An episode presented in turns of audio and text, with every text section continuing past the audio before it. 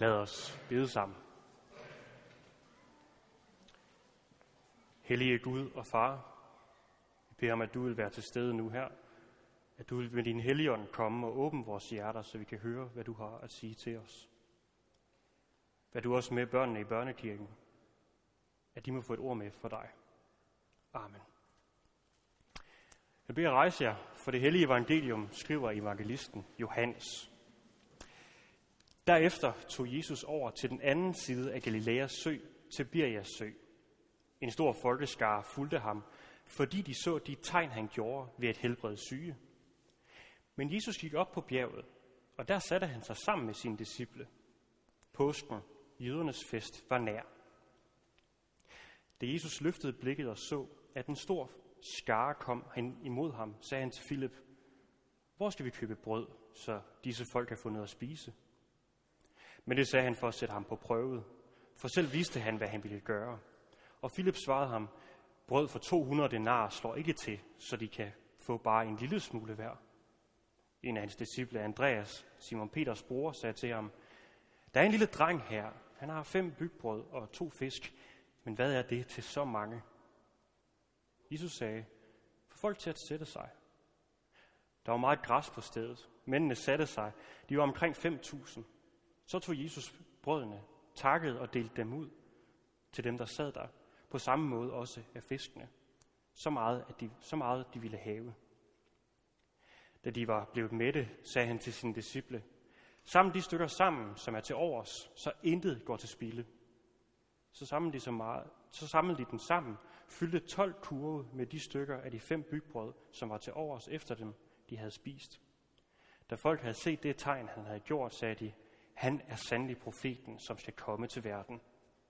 Jesus forstod nu, at de ville komme og tvinge ham med, med sig for at gøre ham til konge, og han trak sig atter til bjerget, tilbage til bjerget helt alene. Sådan lyder Herrens ord. Amen.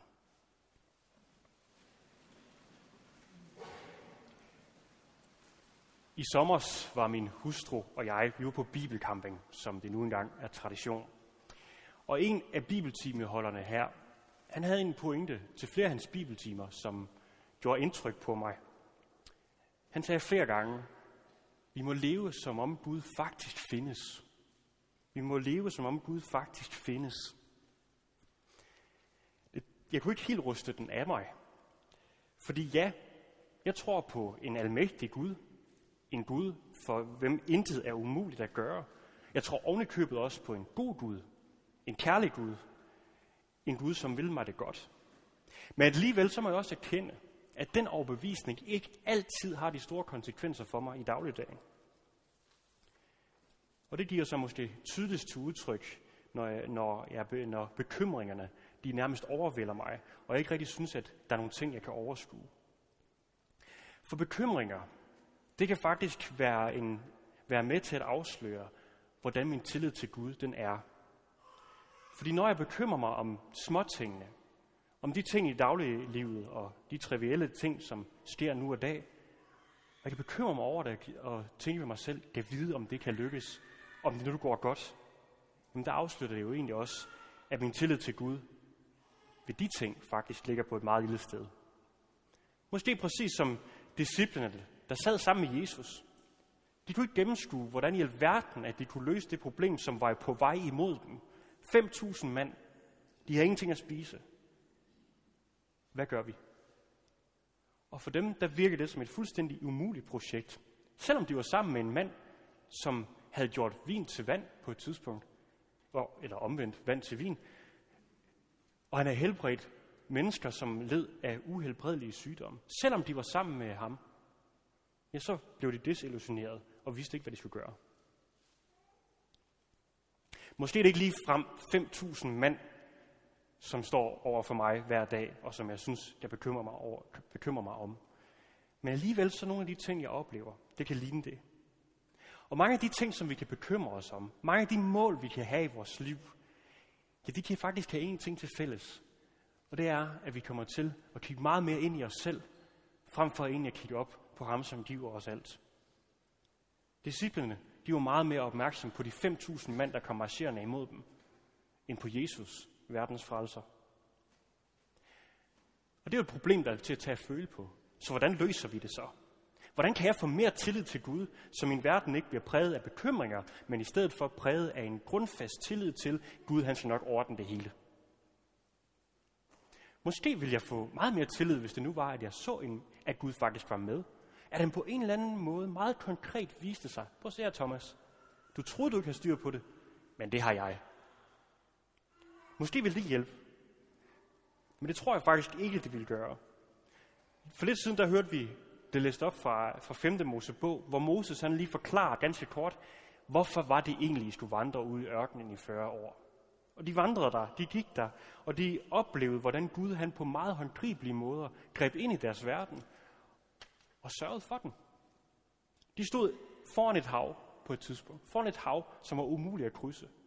Bagved dem, der var øh, Ægyptens elite her i fuld march. Kun med det ene formål i øjet, det var at dræbe dem alle sammen.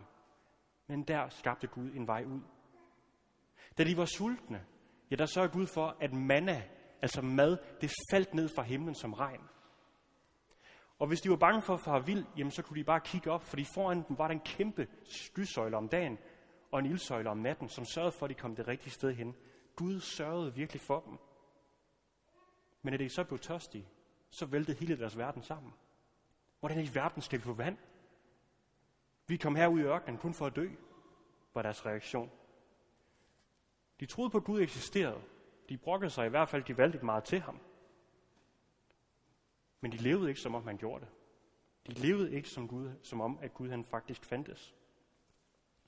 Og for at vende tilbage til disciplene sammen med Jesus, umiddelbart er, er det den samme historie.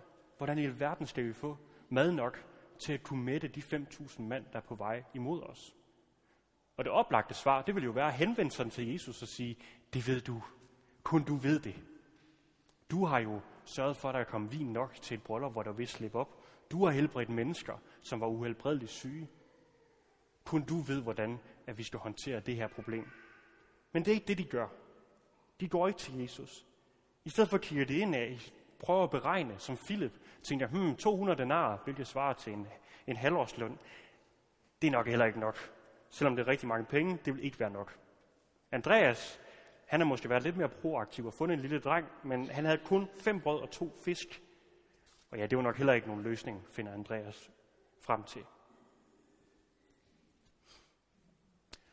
Og så spørgsmålet så, 2000 år efter, vi sidder her i kirke, fejrer, at Jesus han på et tidspunkt døde og opstod for vores skyld.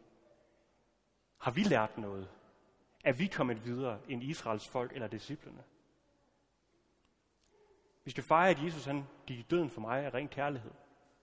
Fordi han elsker mig mere end noget andet. Vi skal fejre, at Jesus han stod op for de døde. Og der vil besejre det største, den største udfordring overhovedet for et menneske. Og det betyder, at når vi holder os til ham, så er der intet, der kan tage magten fra os. Så er alt vundet. Det kan godt være, at vi ikke står over for, at 5.000 mand kommer vadende ind i vores have, og så forlanger mad af os. Men dagligdags bekymringer, de kan alligevel få os til at agere, som om at Gud han faktisk ikke fandtes. Og det er også derfor, at Jesus han tidligere og faktisk flere gange advarer os imod at bekymre os. Fordi bekymringer kan få os til at se de forkerte steder hen. At se indad, frem for at se opad. Ja, vi kommer til at fokusere meget mere på det daglige brød, end på diveren af det. Vi kommer til at fokusere meget mere på, hvordan vi får det daglige brød, end på ham, der vil give os det. Så alt det her, det handler om tillid til Jesus. Det handler om tillid til Gud. At han vil mig det godt, og han vil også tage sig af de små ting i vores hverdag.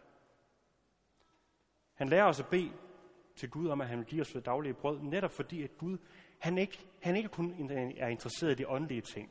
Han er ikke kun interesseret i, at vi skal være åndelige, men egentlig også, at vi skal leve et ganske normalt, konkret liv her på jorden. Han har omsorg for os, også i de ting, der gælder det, den normale føde. I Gamle Testamente, i Esajas bog, kapitel 55, der siger Gud, han spørger Israel, hvorfor er det, I betaler penge for noget, der ikke er brød? Jeres løn for noget, der ikke mætter. Og det er ikke fordi Gud han siger, nu skal I bare lade være med at købe brød eller købe mad. Men det der er pointen er, at i verden er der ufattelig mange ting, som forsøger at få vores opmærksomhed, som påstår og bilder os ind, at hvis bare vi kunne få den her ene ting, om det er børn, om det er hus, om det er den nye Playstation, ja, så vil vi på en eller anden måde blive lykkelige. At vi vil blive mætte af de ting, som verden kan give os. Men Gud spørger sådan her, fordi det vil måske mætte os i et ganske, og i et ganske kort periode, men vi vil blive sultne igen. Vi vil blive sultne igen. Og hvad er så løsningen? Jo, Gud siger, hør dog på mig, så skal I spise godt, og I skal svælge i fede retter. Så skal vi blive mætte. Og det er jo nærmest en gentagelse af det, som også blev læst op fra 5. Mosebog. Mennesket skal ikke leve af brød alene, men af, af hvert ord, der udgår af Herrens mund. Det kan mætte os. Det kan mætte os, så vi får alt det, vi har behov for. Gud anerkender, at vi har brug for mad. Gud anerkender, at vi har brug for, for løn, så vi kan købe vi kan købe ting, som vi har brug for. Men selvom vi kan sige det til hinanden, og selvom vi kan gå i kirke, og vi kan blive mindet om, hvor fantastisk evangeliet er, så må jeg i hvert fald for min egen del erkende, jamen, jeg bliver overrumplet af bekymringer. Jeg bliver overrumplet af spørgsmålet, hvordan i alverden, hvordan i alverden kan jeg må opnå det, jeg gerne vil. Og midt i det må jeg tage mig selv i og spørge, lever jeg faktisk, lever jeg som om, at Gud faktisk findes? Det her med tillid til Gud, det kan jo også blive et nyt projekt. Men det er ikke noget, som vi kan fremelske i os selv. Det er udelukkende et mirakel, som må ske i os. Og så kan man spørge, hvorfor i verden skal du så stå og pladre deroppe i så lang tid om noget, som vi ikke kan gøre noget ved? Når, når nu alligevel tillid til Gud er ikke noget, som jeg kan gøre, mig noget, gøre eller puste frem i mit liv. Hvad er så alt det her for noget? Jo, vi skal høre en prædiken om det her. Vi skal høre Guds ord omkring det her. Fordi hvis vi begynder at puste tillid op til Gud, som man puster luft i en ballon, jamen så ender vi det samme sted. At vi ser meget mere indad, ser på, hvordan jeg kan skabe tillid, til egentlig at se på ham, som vi skal have tillid til. Fokus bliver på mig selv frem for Gud.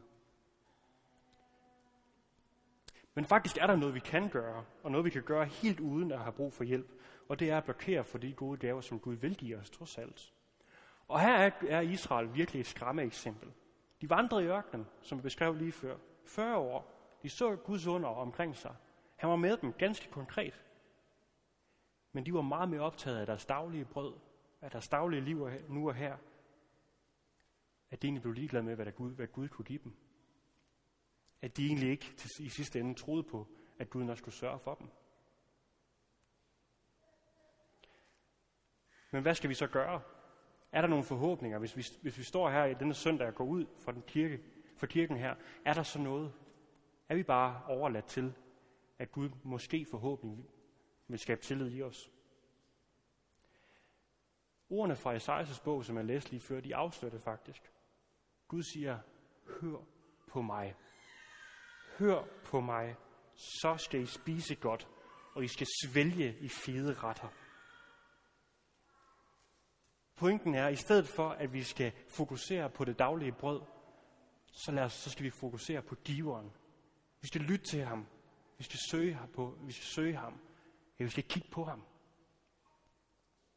Og derfor kan vi ikke undervurdere værdien i alenetid sammen med Gud, sammen med Jesus. Og hvad der kan ske netop i vores lønkammer. Fordi det er Guds gerning i os, der gør det. Det er ikke noget, vi kan gøre. Det er ikke noget, vi på den måde skal, skal øve os i. Gud må opbygge tillid og tro i os. Og igen, det her det handler ikke om min stilletid, om min andagt eller min bøn. Nej, det handler om ham, jeg søger i min stilletid, i min bøn og i min andagt. Det handler om Jesus alene. Og det er pointen. Pointen er, at vi skal forsøge at kigge, vi skal blive rettet ud så vi bliver ved med at kigge os selv i navlen og finde styrken til noget, vi ikke har styrke til. I stedet for at fokusere på ham, som faktisk har al magt i himlen og på jorden. At leve som om Gud faktisk findes, det begynder og det slutter ved det levende ord, som skabte hele verden, som vi ser omkring os. Det ord, som kunne skabe mad nok til at bespise 5.000 mennesker. Og det ord, som kan skabe tro i mit vantro hjerte. Ja, vi må lytte efter det ord, og vi må handle efter det ord. Også når han lige om lidt indbyder os til måltidsfællesskab med sig herop til nadver. Fordi Jesus har omsorg for os. Han har omsorg for os, som han havde omsorg for de 5.000. Og faktisk i den her beretning, der er det dem, vi skal lære af. Det er de 5.000 mand, vi skal lære af. For de gjorde det stik modsat, end disciplene gjorde. De 5.000, de havde fået øje på Jesus, og de gik i retning mod ham. Hvor disciplene lige så ind og tænkte, hvordan i verden kan vi løse det her problem? De 5.000 mænd havde fået øje på Jesus, og gik hen imod ham, og han havde omsorg for hver en af dem, ligesom han har omsorg for hver en af os. Og det er nadveren faktisk et meget tydeligt tegn på. Og der kunne siges rigtig meget om nadveren, og jeg kunne begynde en ny prædiken nu, hvis det skulle være, men det skal jeg nok undlade at gøre. Jeg vil egentlig bare pointere og tilføje, at i nadveren, der gør Jesus faktisk et lignende mirakel, som han gjorde den dag. Han giver os noget brød, og han giver os noget vin. For det er festmåltid. Vi skal have god vin. Vi skal have god mad. Men det er også et tydeligt tegn på, at Gud faktisk har omsorg for vores daglige behov. Har omsorg for, at vi har brug for mad og drikke. Men samtidig får vi også i nadveren ham selv. Vi får ham, som hengav sig selv for os på korset. Han giver os sig selv i nadveren, fordi vi skal ikke leve af brød alene, men vi skal leve af hvert ord, der udgår af Herrens mund. Så i stedet for at forsøge, i stedet for at bekymre sig, lad os lytte til ham. Ja, lad os samle alt det her i bøn til Gud. Lad os bede. Himmelske Gud og Far, tak fordi du har omsorg for os. Tak fordi, at intet problem er for stort for dig. Men tak også fordi, at intet problem er for lille til dig. Tak fordi du hengav dig selv på korset for at dø for vores skyld og opstod igen, så at intet problem er, skal få magten over os. Ja, tak, Herre Jesus, at vi igen denne søndag kan lovprise dig og sige lov tak og evig ære være dig, hvor Gud, Far, Søn og Helligånd. Du som var og er og bliver en sand treenig Gud, højlovet fra første begyndelse, nu og i al evighed. Amen. Nu vil jeg bede jer at rejse jer, lad os sammen tilønske hinanden, at vor Herres Jesus Kristi nåde, Guds kærlighed og Helligåndens fællesskab må være med os alle. Amen.